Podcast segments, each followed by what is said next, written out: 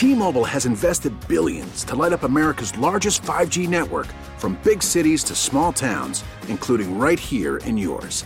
And great coverage is just the beginning. Right now, families and small businesses can save up to 20% versus AT&T and Verizon when they switch. Visit your local T-Mobile store today.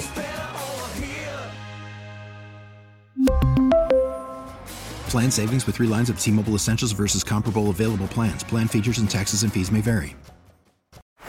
Baseball is in full swing. NBA playoffs are heating up, and your NFL team is gearing up for training camp. Listen to the latest on the teams you love here on the Odyssey app. The biggest sports radio stations in the country, providing unrivaled local coverage of their teams, all in one place. Exclusive interviews with players, coaches, and team executives, streaming live and always available on demand. Stay in the know with your favorite teams right here on the Odyssey app.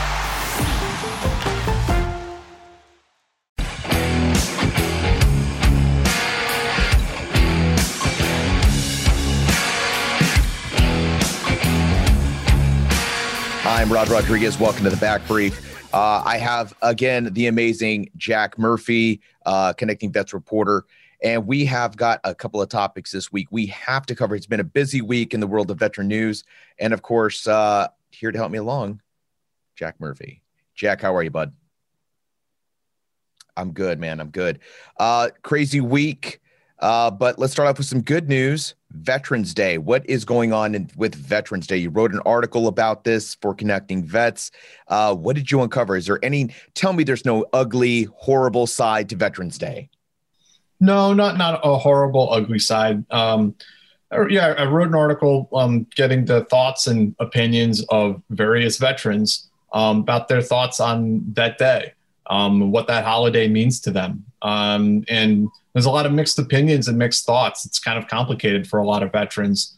Um, there's a yeah, I mean we're a diverse group of people, so there's a diverse set of opinions. Um, and it's just interesting to hear that you know I think that day means one thing to civilians and it means something else to veterans. And for a lot of veterans, it's kind of an awkward moment or experience to kind of have the spotlight shined on them that maybe they weren't expecting or, or didn't really want.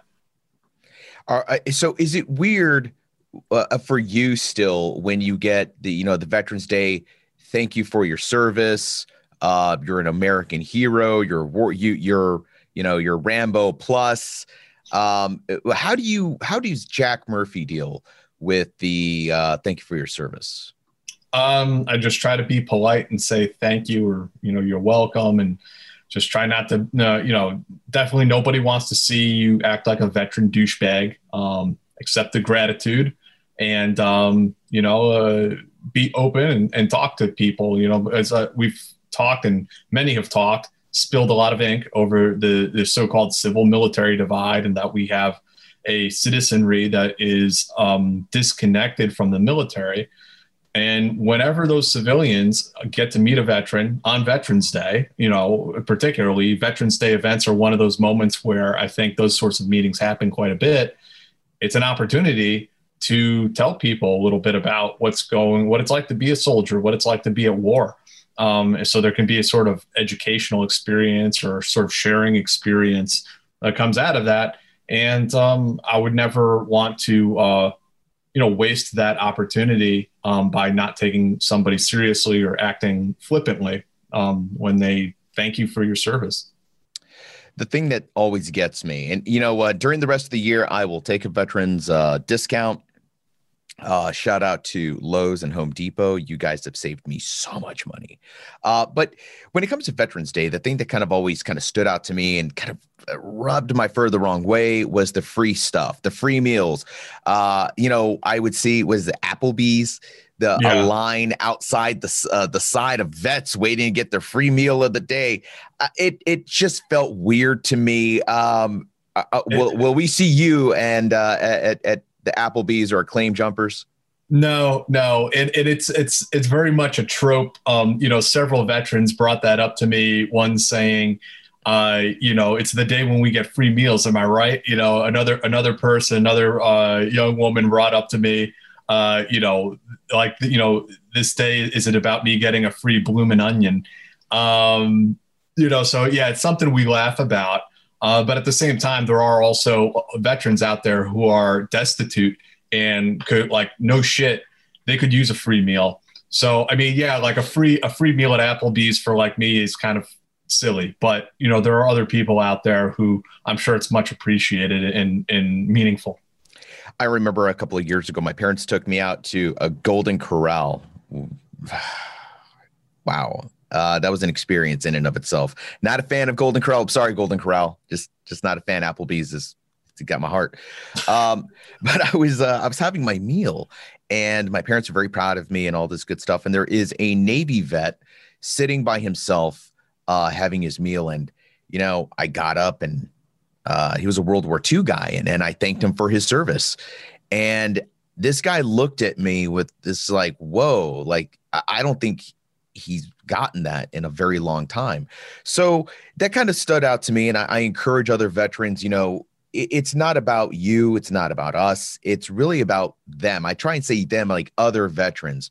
Yeah. You know go out there thank somebody for their service. There's a lot of vietnam vets out there man who still feel like alienated. Yeah. Yeah they're alienated. They don't feel like they ever really got a thank you or even a not even a thank you they didn't want to thank you. They just wanted like acknowledgement like you did something and it was okay. You're not a monster. Yeah, absolutely, man. Um, and I, think a lot of our it's funny our our generation of veterans like when we think of veterans we we tend to think of our fathers and grandfathers and people who fought communism and fascism. And you know those were the guys who like really had to deal with some hardcore war. And uh, yeah we're just kind of standing on their shoulders.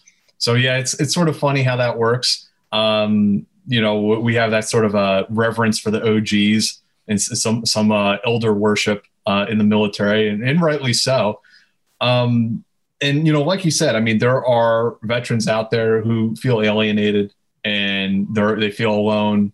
Um, and you know, if if there's a moment where you can connect with them and lift them up a little bit, then you know it's a good thing. And I mean, yeah, we scoff at you know some of the some of the theatrics, I guess you could say, at Veterans Day, but you also have to keep in mind like it, like it's not all about me. Like there's other people out there, um, and maybe there's other people out there. Maybe they need a free meal. There's other people out there. Maybe they need a little bit of uh, and deserve a little bit of acknowledgement. Had a wonderful um, team breakfast one morning with the sergeant major, brigade sergeant major, uh, years and years ago. And as we're leaving, somebody walks up to him and says, "You know, thank you for your service." They shake his hand, and he looks at them and says, "Thank you for your support." and that stuck out to me. That that has that is a moment that really kind of stuck out to me because it was the answer to my question of what do i say when somebody says thank you for your support because up until that point i was like you're welcome. You're like that's him that sounds like shit. Like you're welcome for my amazingness. Um so my my advice to folks out there is if you are a veteran and somebody just say you know thanks you for your service thank them for your thank them for their support. Um, without their support, we can't do what we do, and that, I think that goes a long way for them. Yeah, absolutely. And you know, the military in this country is um, very fortunate to have such overwhelming public support. Um, it's one of those just amazing things about this country. People shouldn't take it for granted either. Um, you know, the, and a lot of civilians, yeah, they, they may not understand the military or war or how things work, but they do have their heart in the right place, and at least that, that's that's potentially a bridge to build something bigger and more meaningful. Let's talk about some more serious news of the week. Uh, Secretary of Defense uh, Mark Esper is out, mm-hmm. fired via tweet.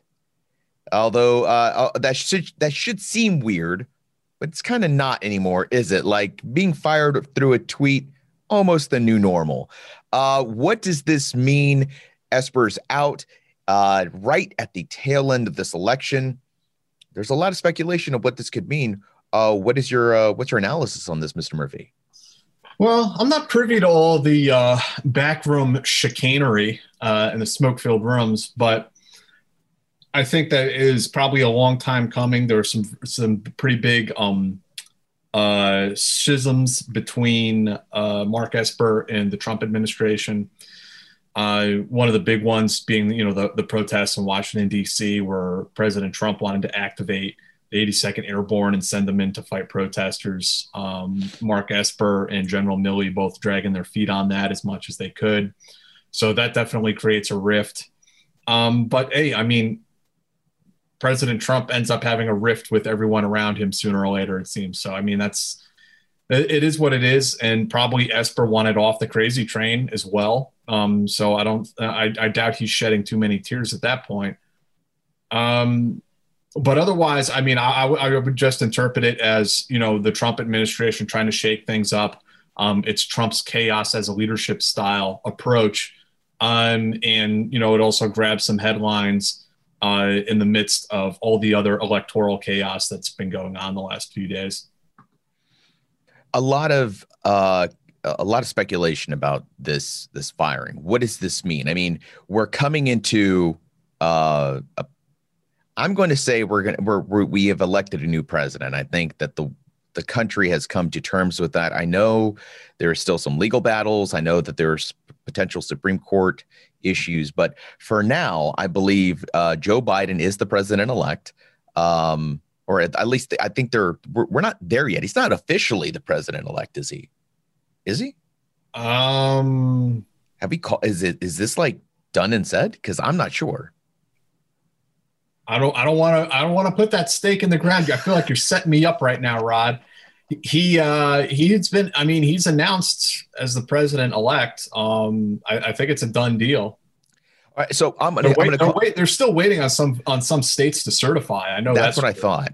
Okay, so I'm going to go ahead and go out on a limb here and say that there's a very good chance he is the president elect or will be the official ominous dominus president elect, and he will take office uh, come January and all this wonderful things. But is it normal to, or is it is it a prudent choice to fire your Secretary of Defense right before these elections? Now, a New York Times, I think I want to call it, I want to say it was the New York Times uh, article just came out talking about some of the deeper issues that are involved in this. That you know, this actually places our country in a bit of a state of chaos. That perhaps uh, this is one of those situations where the president wants to do something on the way out that he thinks yeah, the Secretary yeah. of Defense would not be on board with.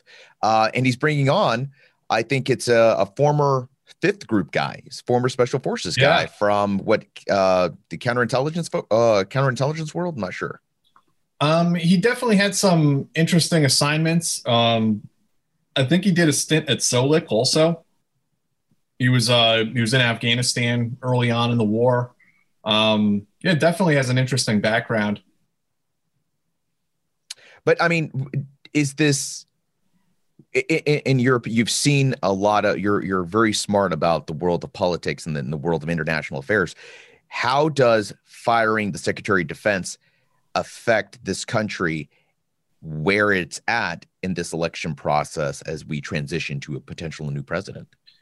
I mean, I don't know that it necessarily affects the election process. It just introduces another layer of chaos into what has already been a very chaotic uh, four or five years in the federal government. Um, it's, it's, yet another shakeup, another shift in personnel, um, and the the what's crazy about it is we're so late in the game now. So Esper's out, Chris Miller is in. He's only going to be uh, acting Secretary of Defense for a couple months until um, uh, Joe Biden is inaugurated, and then presumably he will put in whoever you know his Secretary of Defense is going to be. I mean, he's going to have his own person in his mind, his own political appointee, who is going to be part of his team that he's going to want to bring in. And I have no idea who that person is. But my point is, this guy is only going to be Secretary of Defense for a couple months, and then uh, President-elect Biden is going to install his person, his his appointee. So it's almost like like what's what's the point? What are we doing here? Um, and I, I think again, it's just chaos as a leadership style, right? Chaos is correct. Uh, we are definitely everything's kind of in flux, and it just seems like uh, every news story adds to narrative that it's all going to fall apart. Like the, I, I right, feel like right. something is building um, and I'm I'm I'm trying to stay objective about this this well, that, tension. That's, that's because you've been primed for it, Rod. We all have. And if you look at these breathless articles, look, I, I know some people aren't going to like me, you know, as a journalist taking shots at the at the media and about journalism and, and the press. The, the New Yorker publishing stuff about how Trump is going to launch a coup. Um, there was another article where a couple former military officers were talking about how the military needs to launch like a counter coup against the president like the, the press has like amped everyone up and like psychologically prepared them. Something really bad is about to happen. Um at the while uh, simultaneously you have the sort of um conspiracy theory left and conspiracy theory right. You know on the left they believe something really good is going to happen that all of these uh, trump administration people are going to be arrested and they're going to go to jail um, but then on the right wing side, you have something really good is going to happen. The storm is coming. All of these um, deep state uh, communists or Democrats or whoever they are, they're all going to be arrested and, and, thrown in jail. And, and, like these very like messianic visions that are floated out. Um, they they prom, uh, you know propagate across social media and across the mainstream press. I mean, these conspiracy theories become mainstream ideas in the mainstream media as well. So, I mean, I think that's why the entire country feels the way you do, Rod, that like something's going to happen here. What is it? But we're all fearful of it, whatever it is. Um, I know you and I were on Twitter as the counts were coming in. Um, your Twitter, of course, always hilarious, but always insightful. Mine, I think I was trying to track the MMA fights at the same time as as Biden. Um, and it was either way, it was a hell of a fight. It still continues to be a fight. The big issue now, it seems, is Biden has it, it projected to win all of these states. And I say projected because if you look at these maps then the Google uh, data that's coming in, some of these states, I think is Nevada. Has Nevada actually proclaimed anything yet? Because it seems like Nevada's oh. just been sitting on this one for a hot bit. Not, think, not, not unless something came in this morning. I don't. Yeah, so. unless yeah, I didn't check this morning, but uh, I think Pennsylvania, um, Nevada, a couple other states, they are reporting. If you look, if like most Americans are tracking on Google News, um, they're reporting 98%, 99%, but they're still waiting for for a final tally. And the president and some of his folks, the administration folks in the administration are claiming fraud that you know the walking dead have risen from the graves and uh, are being casting ballots and that they're stuffed ballots and the Dem- uh, the democrats are uh, using crime mob family style uh, tactics to to win this election Jack Murphy, what what's going on, man? What do you think is happening here? The administration is grasping at straws in a panic.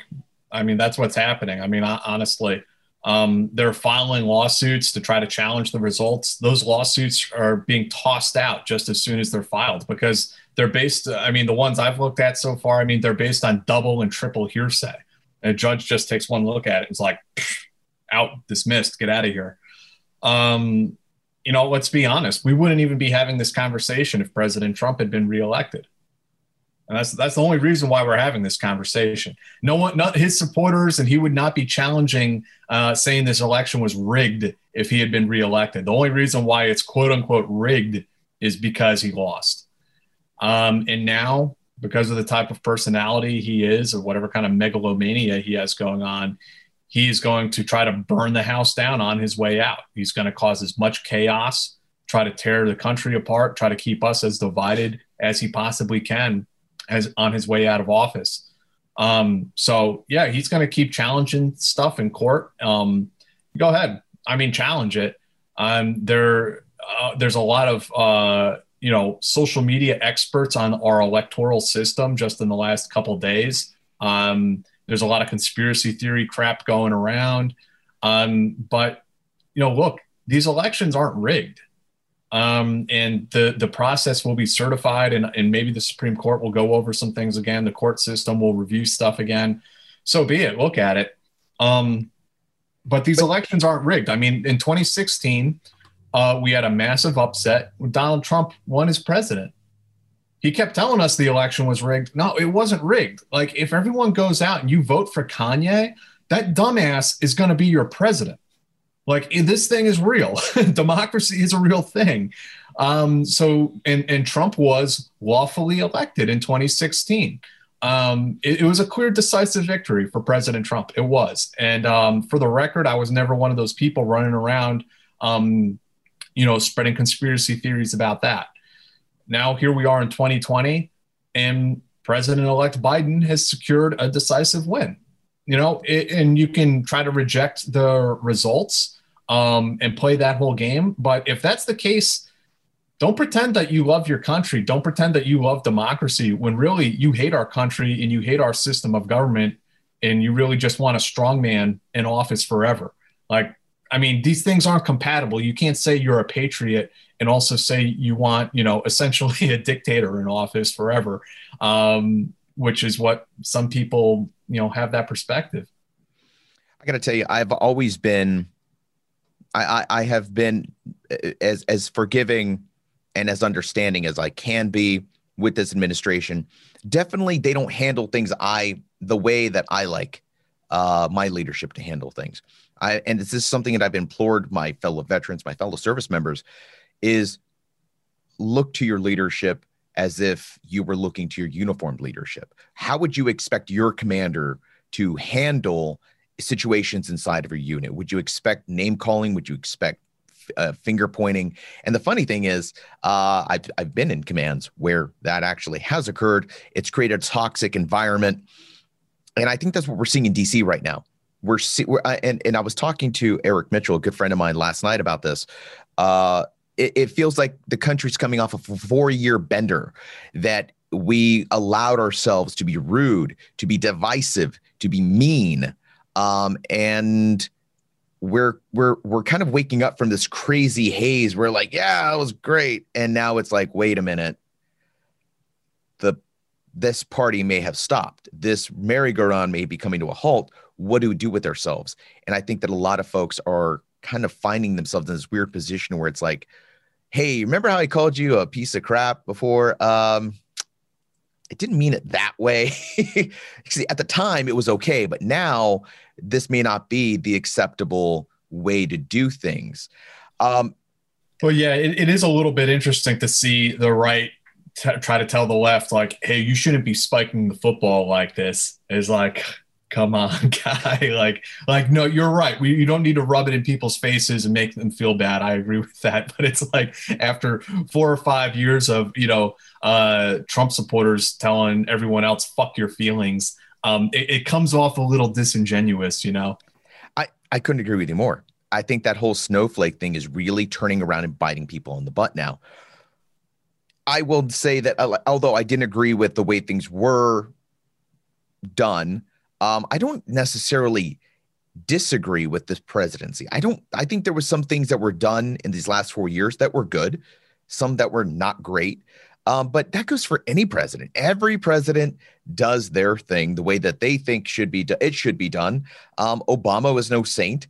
Clinton was no saint. Bush was definitely no saint. Nobody. There's. I mean, it, the way I've always seen it is if you go, if your goal is to be the president of the United States, there is something first and foremost inherently wrong with you. Why do you want the worst job in the world, the most thankless, ugliest job? No matter what you look. You remember when uh, Mattis described it as a five year prison sentence? Oh, he's not wrong. He's yeah. not wrong. Look, I, I've told people before, like, love or hate Trump. Trump could literally save uh, burning puppies from an orphanage, and people would be like, well, yeah, I guess if you did save only puppies from an orphanage and not the orphans, that would be bad. But you know, yeah, yeah. You, no, no matter what true. good he does, he could literally develop a cure for cancer tomorrow, and some there will be a group of people who will still shit on him for it. It's true. And the and the press went like way way overboard and um jumping all over every single weird conspiracy theory about the administration. And the people who supported President Trump saw that and they you know they feel like I don't I guess morally injured or uh, or uh, or they see the person that they elected in a legitimate election just being undermined and under attack all the time. Um, and I guess this is just the reality of American politics now that, you know, every side has their own conspiracy theories and they all believe it about the other side and they all believe the other side is inherently evil. seeing each other as Nazis and communists. Like there's, there's no normal people. Like no. you can't just be like a normal, you know, like JFK style Democrat or Ronald Reagan style Republican. Like that doesn't seem to exist anymore. So I I don't hate our president. I don't love Joe Biden. What where do I fit? Um, I, I I feel like I am uh, back in elementary school, where I I am the brown kid in the predominantly white uh, uh, elementary school. I don't fit in with that group. I don't fit in with that group. I'm kind of out here, kind of like flapping in the wind. Um, and if I and I, I, really do mean that, it feels like politically, I don't fit in anywhere.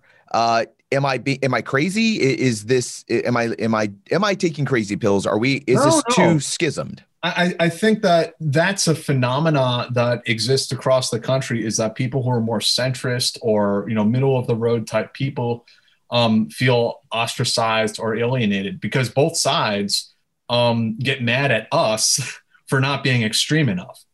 You know, it, it's the whole thing. If you you need to pick a side, you need to double down on one extreme or the other, pick a side and roll with it.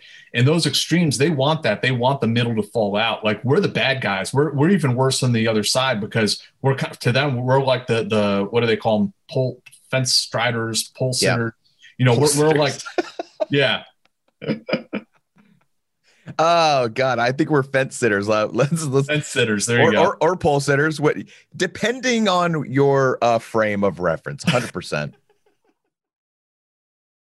so let's shift gears really quick here, man, because I mean, uh, the world, there have been a couple of other things. There was a recent uh, uh, training accident uh, at Fort Benning. Uh, you did an article about that. Uh, I'm not sure how much details, if there's any new details that came out, but uh, kind of walk us through what just happened. This was last weekend. Um, there was an accident out at a uh, machine gun range at Fort Benning and not too much has been released on it. They're kind of keeping it quiet. But three soldiers were injured, um, and they were brought to a hospital in uh, Columbus, Georgia. Um, two of them were released pretty quickly afterwards. Um, their wounds were not like life threatening or anything like that. Another one um, was kept in the hospital, um, I think for a week at least. I think he, he, may still be in the hospital, but he was in stable condition, thankfully um, and the Army is investigating it. And um, they're not releasing a whole lot of information. I've heard stories, um, you know, through the Joe Network um, that I wouldn't quite want to um, repeat until um, all of the the facts come out and that that it can be confirmed. but there was, yeah, there was some sort of incident out at a machine gun range at Fort Benning. Uh, was this a um, was this a basic training accident? Was this a regular unit? Uh, any I is there any word about what kind of unit was that was doing this training? Uh, yeah, it was a, it was a basic training unit. Uh, the reason I ask is because uh, you know my kid graduated from basic training uh, last a year and a half ago, almost 2 mm-hmm. years, and while he was there, there was a training accident as well, uh, a, a, suicide, uh, and he was he was there when it all went down. Um, he was talking to me about it. And I, I remember thinking, like, wow, I haven't heard about this. Like, why didn't I hear about this? Like, I, I thought this would have come down. This would be a kind of news. Uh, it, is this normal? Is this normal for the army to put this level of lockdown on information instead of being a little more forthcoming? Or is this about not necessarily the accident, but the nature of the accident or perhaps the, if there was motive. I don't know. It's motive sounds like bad, but I mean, it, perhaps there was motive. Perhaps. Um, I, I, I don't know um, for sure. Um, but I think, yeah, they're trying to keep it quiet and do an investigation um, to get to the bottom of that question. It is a big day for uh, leathernecks and jarheads everywhere. We are two Army guys, but nevertheless, you have a Marine Corps message you would like to convey to all your fellow uh, Marine Corps vets and service members? Ah, the Marine Corps, our beloved Marines. I, Marine infantry's okay. I like those guys. and the recon dudes are good. Uh, MARSOC, not to, not so sure what they got going on, but I mean, I like them on principle. You know, they seem like pretty good guys. Um, but yeah, happy birthday, Marine Corps. I mean, you're all gonna let us know it's your birthday. I know it's your birthday. Everyone, uh, you're gonna let the whole country know. We get it. and and that's as good as it's going to get, folks. that is that is as much of a uh, happy birthday, Marine Corps. It's a uh, it, the the Marine Corps birthday is a big deal for them, man. They have like oh, yeah. cutting of the cake and everything. Like it's it's a big deal. I you know I I I think it's funny because whenever the Army does the Army's birthday, I feel like we're desperately trying to bring on that that ooh oh, rod oh, that comes from the Marine Corps. that before, Rod. Oh yeah, the army has tried very hard to make it a big deal for its army birthday, and it, it's it's just not the same. There's something about the the love the Marine Corps has for the Marine Corps that is unrivaled. So I will say this to the to the leathernecks and jarheads and and Marines out there, uh, and I at currently my my son, my youngest, is um, he wants to be a Marine. He's all signed up. He's wow. ready to go. Yeah, yeah. He uh he went that route. Very proud of him. Uh, love him to death, and he, he's all about that challenge, man. We went. I sat down with him at the recruiter's office, and uh, he just the, he, he it was like almost love at first sight. He just saw the whole the whole thing, and he was like, "This is what I want to do." And I was like, "All right, kid, Go yeah, man. I mean, there's a lot of things that I think the Army is envious about the Marine Corps, frankly, um, because they, they can be more selective. Um, and, and Marines have all this pride in what that institution is built upon. Like, you don't really see fat Marines. Like, you go to the Army, and it's like, ah, this isn't really the same thing, you know? And I, I mean, like, I, I, have my own biases. I know I, I, was an infantry guy and you know ranger and all that good stuff. And oh my god, like I, you, like when uh, when uh, I was still in training when the Iraq War kicked off and they brought in all these uh, reservist units to Fort Benning to do like their like two week you know get your shots and your paperwork before they ship you off to Iraq and just like looking at these people that they were deploying to Iraq, I was like, oh my god! Like, like it, I felt like it was criminally negligent to oh deploy oh these god. people to combat. They were falling out of forward march, like they could not march. They were falling out, winded. Oh. The only time I ever saw any of those guys run, you'd see, like when they were doing revelry, and you'd see like a 300 pound soldier barreling like like a retarded bull towards the PX to get inside so he doesn't have to salute the flag. It's like, what oh. in the oh. hell? Uh, like, is this the American Army? like, what is this place that I'm in right now? I I I will I I I will neither uh, confirm nor deny how I feel about everything you just said. Um, but I, I, I will say that uh, the Marine Corps definitely has a level of pride in what they do and who they are that is is completely uh, yeah, yeah. Uh, it, it's completely unmatched by any branch by a lot. Yeah, um, absolutely. And I, I, one of the things I love about the Marine Corps is that they bring this level of no matter who you are, you are elite because you are a Marine. You could be a Marine cook. You could be a Marine bath laundry specialist. You could be a Marine Force recon guy. You are all first and foremost Marines. And for that alone, you are better than the average human being.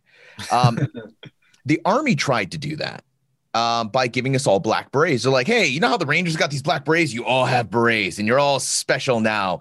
It, I feel like that gesture backfired. We all kind of looked at each other like, mm. yeah, it's like it's it's some officer up in the Pentagon having these ideas like, oh, it'll be so good for the men's morale, and like you give you do these things, and all the soldiers actually look at each other like, what is this? Like, why what why are we doing this?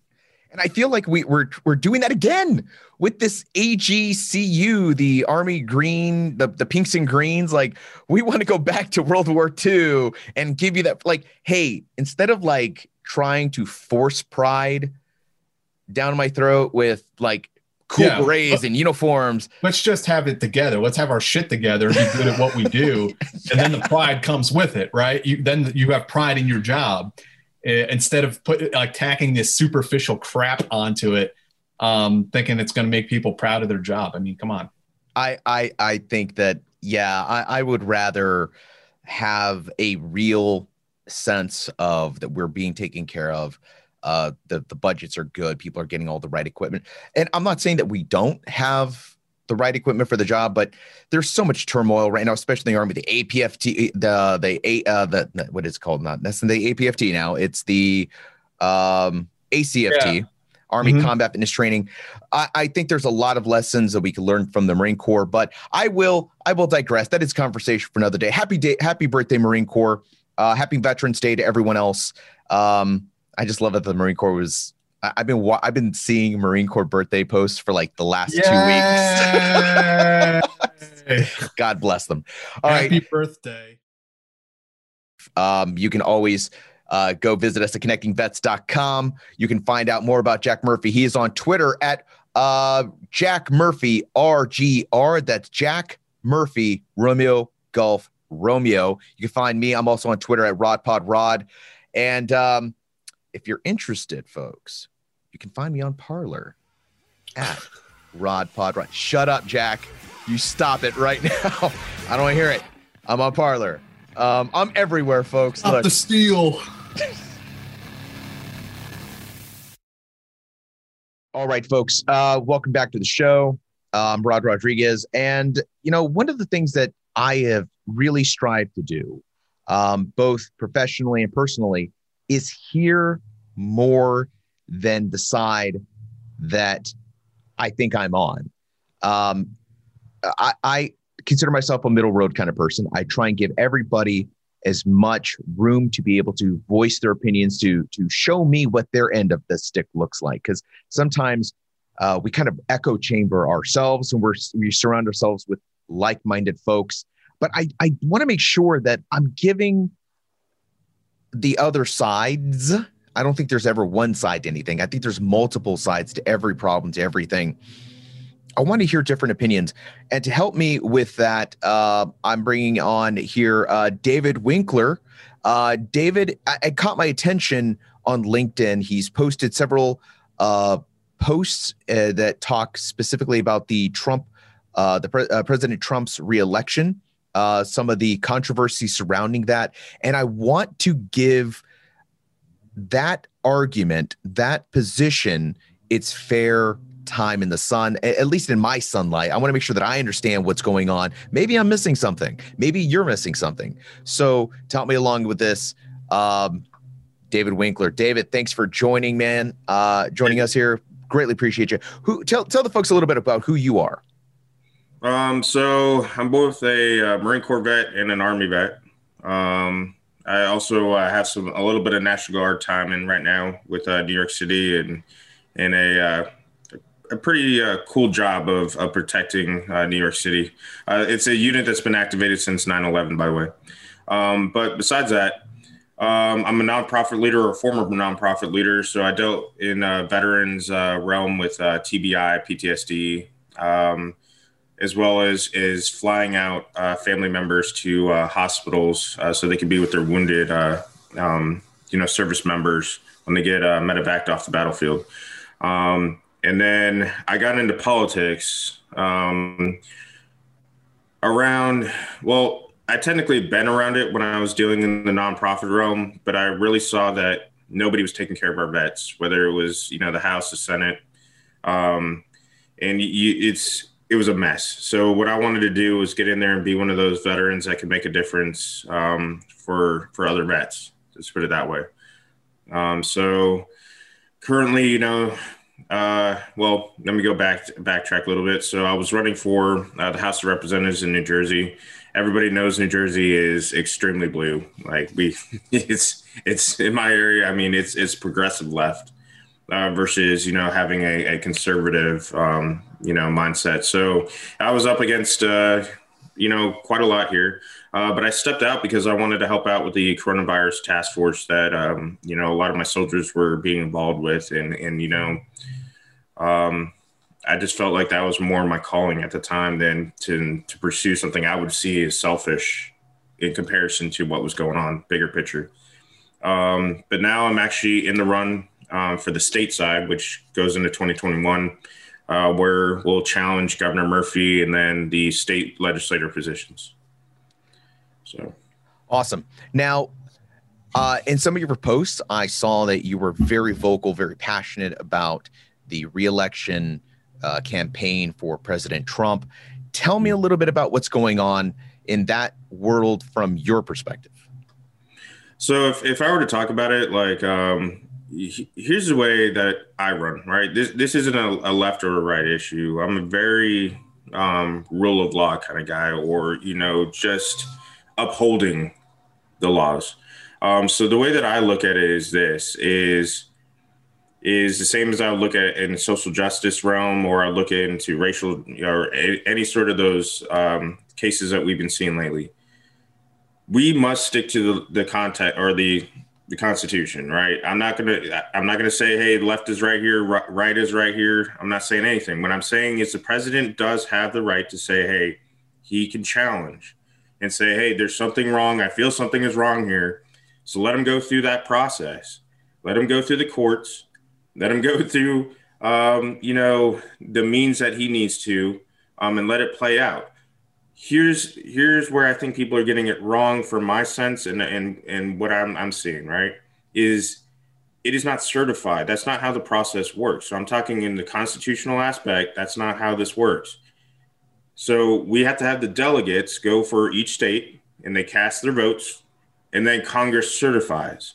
Up until Congress certifies that election, that the president and his administration and his lawyers, you name it, can sit there and do that. They can sit here and fight. Let them do that. But do not play into this game of calling people elects because the media says it. You name it, because all it's doing is creating this this tension. But people don't understand the process. I'm one of the delegates for for New Jersey. So I'm one of the ones I would cast a vote for. Let's say uh, Biden wins the state of New Jersey. I would go ahead, you know, you, you go down there and you say, hey, you cast your vote for Biden. You're not, you can't go against Biden. Whoever wins a state wins a state. Um, you know, there's very, I'll go into that a little bit later, but, but that's like people need to understand the process, and I think that's what is annoying me is let people do this. We did this in 2016. I, I don't, I don't know if I'm going way too much into your question right now. Yes, please. So my thought process was this is I was okay with the Democrats in 2016 because I do not want foreign interference into our election, nor do I want uh, domestic kind of interference into our elections. Um, I was there for the whole Iraq aspect of the elections, and I saw, we all saw what happened with that, right? And we've seen what happens when you go overseas with election processes that that are absolutely crazy. So we must um, you know, keep our integrity of our, our election process. So yes, I did agree with Democrats saying, hey, if there is foul play, let's go ahead and investigate. Let's go ahead and get Mueller and everybody else that you that will satisfy your your needs of suspicion. Now, I didn't think that it would take like three years and some change because that that's what really hurt the the Republican Party made them mad was you know two three years of investigation. So it seemed like there was no peaceful transfer of power. that everybody's talking about. So I could see why Republicans are mad. I was mad at that because I was like, look, we we keep revisiting this Crossfire Hurricane, Mueller report, um, you name it, and then they want to bring it into the Ukraine aspect, and then in, in, into impeachment, and then I will tell you that there's a lot of Democrat senators and congressmen and women who will say that the president was illegitimate all the way up until now. So was you know so sitting back saying, hey if it was truly about our election process and and making sure that it was not tampered with and all that, then the same thing needs to apply here and make sure that there wasn't any foul play here. I will tell you in New Jersey, I just I just can tell you that there's that I've seen it. Um, when I was running for Congress, I've seen people ballot harvest. I've seen people do all sorts of crazy stuff over here where, you know, bribes for votes. And and it's it's an average it's a normal thing. I mean, I, we kind of joke as uh, New Jersey being a corrupt state, but it's really not that funny. It's it's really the truth. You know, people do the most craziest things and they get away with it at the local levels here. Um, so, I mean, that's it for me from right now on this. I mean, I, I'd rather you know hear hear what you guys got to say, and then you know you can I, I guess. Go back. I, I, guess my next question here is, and you bring up an interesting point um, that there is ballot fraud. There is some level of of uh, of illegal acts that are occurring in the state of New Jersey at the local election level. Do you feel that this has bled over into the federal elections? Uh, one of the big things that we hear a lot of is that election fraud uh, is not taking place. That the courts are throwing some of these these allegations out that the President Trump's legal team has tried to contest several states, and that these uh, that these lawsuits being thrown out. Uh, is is that is that legit? I mean, is are, are these I, I think once again, people would have to look at how the judicial process works. How do you get to the U.S. Supreme Court? Do you get to the U.S. Supreme Court off of wins? No, you get to the U.S. Supreme Court based upon losses and appeals. So, like, Democrats have to understand that, like, if you're seeing losses, that's actually a good thing for Republicans. Now, if Democrats were smart, they would figure out some sort of remedy at the lower level courts because it going to the U.S. Supreme Court is not necessary. And I'm not saying that these U.S. Supreme Court justices are are biased or or anything of that. Which I mean, we can all sit here and, and agree that you know if you're a conservative judge versus a liberal judge, you're going to look at things differently. But it's not a good thing for Biden to go to the U.S. Supreme Court or to have that keep being appealed, all these things being appealed all the way up to the U.S. Supreme Court. If we remember, he was on the nomination of these uh, the uh, of uh, Clarence Thomas, it's not a good thing for for this to get to the U.S. Supreme Court because if you know, if I remember correctly, he kind of you know Biden was leading that that committee and was bashing the hell out of his family, so not a good look. The second one that's not a good look on on on that would be uh, Justice Kavanaugh. If we remember, Kamala Harris was leading that charge on on you know that kind of behavior towards um, you know or disrespectful behavior, to be quite honest, towards Justice Kavanaugh. So I don't know uh, what's going to happen, but I could tell you that this is a process. This is how it works. You lose at the lower levels, you appeal, and you keep going higher until you eventually get to the U.S. Supreme Court. And I will tell you that rule of four, they're going to get into the U.S. Supreme Court. I mean, 6 3 conservative favor, they're going to get heard. Um, now, whether they win or not at the U.S. Supreme Court, I, I can't tell you. I don't know. But here's the thing: I'm a Republican. I believe in peaceful transfer of power. I believe if hey, if Trump went loses at the end of the day, I will respect Biden's, you know, position and all that stuff. But let him do what is legally correct, let or constitutionally correct. Let him challenge. But what happens when these challenges go? I mean, how fast will the challenges be addressed? Uh, I think well, some, I think some of the concern for the American citizens is that we're gonna we're gonna go past uh, inauguration day that that it, it, it, this could be and again I'm speaking as somebody who's heard a lot of the rumors who's probably been in these rooms of people who, who you know are talking out loud about these things. Uh, the fear is that the president might hold on to power past his time by simply appealing and appealing and appealing and, and, and pushing this process and just convoluting it and dragging it out. No, see that that can't happen. I mean, and, and I would say that I don't believe that's Trump's position, to be quite honest. I believe Trump actually said, I'd have to go back again, but I'm pretty sure Trump said if he does, you know, if it turns out that it's it's not enough, he'll concede. The thing is, is what I what I put out to Republicans and what I think that is fair to the American people across the board is this: if there are still questions that need to be answered, we do so in the form of what we did uh, for the Russian collusion. But this time, not do all these unnecessary, you know, crossfire, uh, hurricane, you, all these extraness. Just, you know, have some maturity in the way that we investigate it. Um, you know, through the Senate committee hearings, uh, the Judiciary um, Committee to be exact, right? So actually have some common sense, not millions and millions and millions and millions of dollars, like thousands of pages, and in three years of, of not accepting Biden.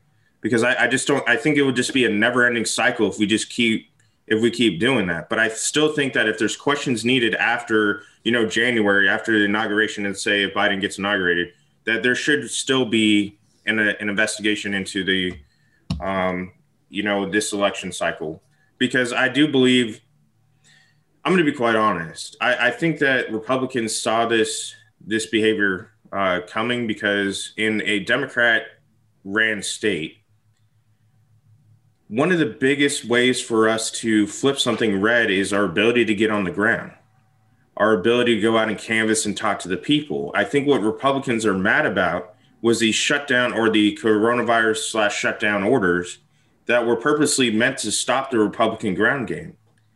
Meanwhile, the Democrats, you know, already have control here. It's easy as them just checking down the line of uh, vote for column A. And and so Governor Murphy's mail-in order or mail-in, uh, you know, votes, it, it was like kind of like a slap. Like we know what you're doing, and we know that like unless we're out on the ground talking to our community, we don't really stand a chance here of of of winning seats back. So I think we feel like the election was a little bit, we're a little salty about it. But do I think that, do I think that the left is right or the Republic or the right is right? What I think is in somewhere in the middle where I'm like, just allow the courts and the judiciary to do what they do. So, so I, I, I want to make sure that I understand, and I'm gonna I'm gonna try and back brief you here, uh, for lack of, uh, of the pun, um, uh, that it, it's really not about demonstration of fraud. It's that there's a process. The courts have to go through the for for for the the the proof to come out to say, hey, yes, there has been fraud, and here's how we're going to address it. Uh, yeah. Whether it's a recount or whatever it is, uh, you're saying that your your your real heartache with this or your real heartburn about this is the fact that the media, the mainstream media, went forward and, and proclaimed a victor without the actual process taking place to say, hey, look, this is this is the actual official. Because it's funny, I I, uh, I just had this conversation with Jack Murphy, and I said, is Biden the official president elect? I wasn't sure because we still have states that are that have not they have not pulled a hundred percent count. Um, and I felt like without those states, whether or not they're 98% and right now they're all blue, it doesn't matter. It felt like before we we raise somebody's hand and go, "This is the winner," we have to have those votes in in the official. I mean, I, I'm a big UFC fan. Um, if we, you go five rounds in the championship match, mm. um, we can't go off of the crowd. We can't go off of like uh, the the commentators going, "Wow, you know." uh, you know, Jon Jones put up an excellent performance. He definitely won that fight. He may have. The, the, it may have been a, you know, uh, if it went to decision, great. He did a fantastic job. The guy is obviously beating the crap out of. Um, but you still need the official judges. You still need the scorecards yeah. to come in, and it has to be the official judge's decision. Um, that would, I, and I, I, I completely agree with that. I think that the issue that a lot of people are having is whether or not this is a a tactic to drag this out. I think that's where a lot of people are having some issues with it, and and they that you know people on the left are looking at President Trump saying he's a sore loser, blah blah blah. But um, I I don't know. I I don't know if it's about sore loser. Maybe it's just about a process being fulfilled. Yeah, and I and I would go back to 2016. I mean, we saw from the opposite side as well. And and I'm one of those Republicans that believes in accountability. I mean, Republicans did it to to the Democrats. It was like, hey, Hillary got you know, suck it up. You know, Hillary's not going to be your president, and you know that kind of thing. And this is where I said that you know I believe in the better nature of America is both sides sit back and relax right? Let the processes be the process, especially as veterans, since we're talking to veterans right? And we're talking about, you know, the way we acted while we were wearing the uniform, right? Sit back and let the process be the process, especially when we are dealing with like non-judicial process or even court martial process. Do we do we do we involve our emotions into that? Yeah, I mean sometimes that happens, right? But it's not supposed to be that way. We're supposed to let the the due process, the the the actual um, you know, from the counseling statement that people receive to you know the here part one part two you name it stuff like that let the process happen um, i think when we interject ourselves we start to create problems um, on the system and and i'm one of those as i said even when it dealt with police shootings the police that are that are accused of of you know um, police brutality to you name it, they still have constitutional rights. They have the right to be uh, presumed as as innocent before proven guilty. Same thing with the uh, the opposite side, right? So those those ones being arrested, same thing. But what created all the issues was media getting involved. You know, uh, all these uh, advocate groups, all these you know uh, the mob kind of mentality of mob justice. Like I want it now. Like let the process be the process, right? And that's what keeps America great. Stop having all that extra influence into it. I'm not trying to influence uh, by my post. What I'm trying to say is let the process be the process, right? Let it square itself away. So I, if, uh, what what do you think is going to happen? Uh, do you do you foresee the president retaining his office, or do you think that Biden won? It's just a matter of letting the process take place, but he's probably going to win. What What do you think? What's your prediction on this? So it's hard for me to do a prediction on this because I don't know the full extent of each state's issues. I just know that I've heard some some really crazy um, set of allegations, and I believe that those set of allegations need to be looked into. I mean, you know, having dead people vote to, um, you know, uh, like I think one was one state was like a hundred and something thousand uh, were invalid or any any sort of things like that. I just want them investigated to see if it's true, and then go ahead and rectify that situation. Now, whether Biden comes out the winner or Trump comes out the winner, I think it just needs to be done. Period. Especially if the the, the president elect, as they call it, uh, Biden says every vote must be counted, then hold to those words, right? And make sure that every legal vote is counted, not illegal votes, right? And I think that we have an option here to fix our our election system right here and right now. So that way, going forward, we're not having these issues if they're being legally challenged now, which means Democrats can put their input, Republicans can put their input, but fix it. One of the actual things that I, I agree with was uh, Dan, Dan, Crenshaw. Um, he came out on Fox, um, you know, about a week to two weeks ago. It was talking about these these quick, subtle changes to the election laws right before this election took place, and that being a problem. Um, I do agree that is a problem. Like we should not just be making quick decisions on election on election process because of a a pandemic. All right, um, because see republicans i can kind of see a point because i got it brought up to me by a lot of republicans is they were mad about the the left taking to the streets and celebrating in such close proximity after they complained about coronavirus for you know and and our super our super spreaders at rallies but then they were out in the middle of manhattan no distance whatsoever celebrating for for biden. And it's like really was was coronavirus such a problem or could they have voted in person um, in some of these states. So it's it's it's I can I can kind of see the frustration from both sides. But as I keep trying to tell people, I look at things from a pure legal and constitutional side of just let the process do its thing. Uh, Mr. Winkler, where can people go find out more about you and your campaign? Um, so they can go to www or www um, Winkler uh, for New Jersey State Um, and I'm on there. I'm on Twitter um, underneath uh, Winkler for NJ33. Um, I'm on LinkedIn. You guys know where to find me. I'm I'm always on LinkedIn. Um, and yeah, I mean that's that's. Have you made the jump to Parler yet? Um, no. So there's a gigantic movement that people haven't noticed. There's a lot of a lot of mad um, uh, people on the on the right that are about to leave Facebook for good, um, leave uh, Twitter, and they're about to go to you know Parler. I've checked out I've checked out Parler. I'm not I don't like the mechanics of Parler, um, but I may I may hop over there. Here's the thing: is um, I don't like to speak inside my own echo chamber. So I will stay on places like Facebook on purpose because the only way that we can pull ourselves together is by hearing the other side. Um, I think a lot of times we stick within our own comfort or comfort circles and we don't listen to the other side's point of views. And that's not the type of leader I am. I like to listen to both sides.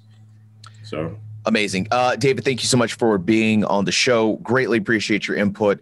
Uh, folks, I'm Rod Rodriguez. That was David Winkler. Uh, and of course, you can always find me on Twitter at RodPodRod. And uh, I am on Parler at RodPodRod as well. Uh, I agree with David, though. The mechanics are really weird. It's kind of like a, a lot of people are asking me, what is Parler? Well, it's think of it as Twitter and Reddit had a baby that has that, that's that's kind of glitchy right now, but it'll get fixed hopefully in the future.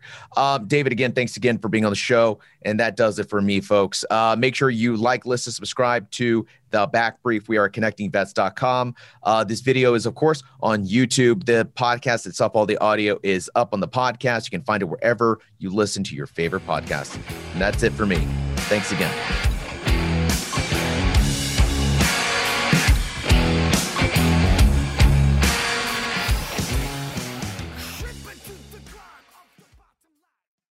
We really need new phones. T-Mobile will cover the cost of four amazing new iPhone 15s, and each line is only $25 a month. New iPhone 15s? Only at T-Mobile get four iPhone 15s on us and four lines for 25 bucks per line per month with eligible trade-in when you switch. Minimum of four lines for $25 per line per month with auto pay discount using debit or bank account. $5 more per line without auto pay, plus taxes and fees. Phone fee at 24 monthly bill credits for all well qualified customers. Contact us before canceling account to continue bill credits or credit stop and balance on required finance agreement due. $35 per line connection charge applies. See T-Mobile.com.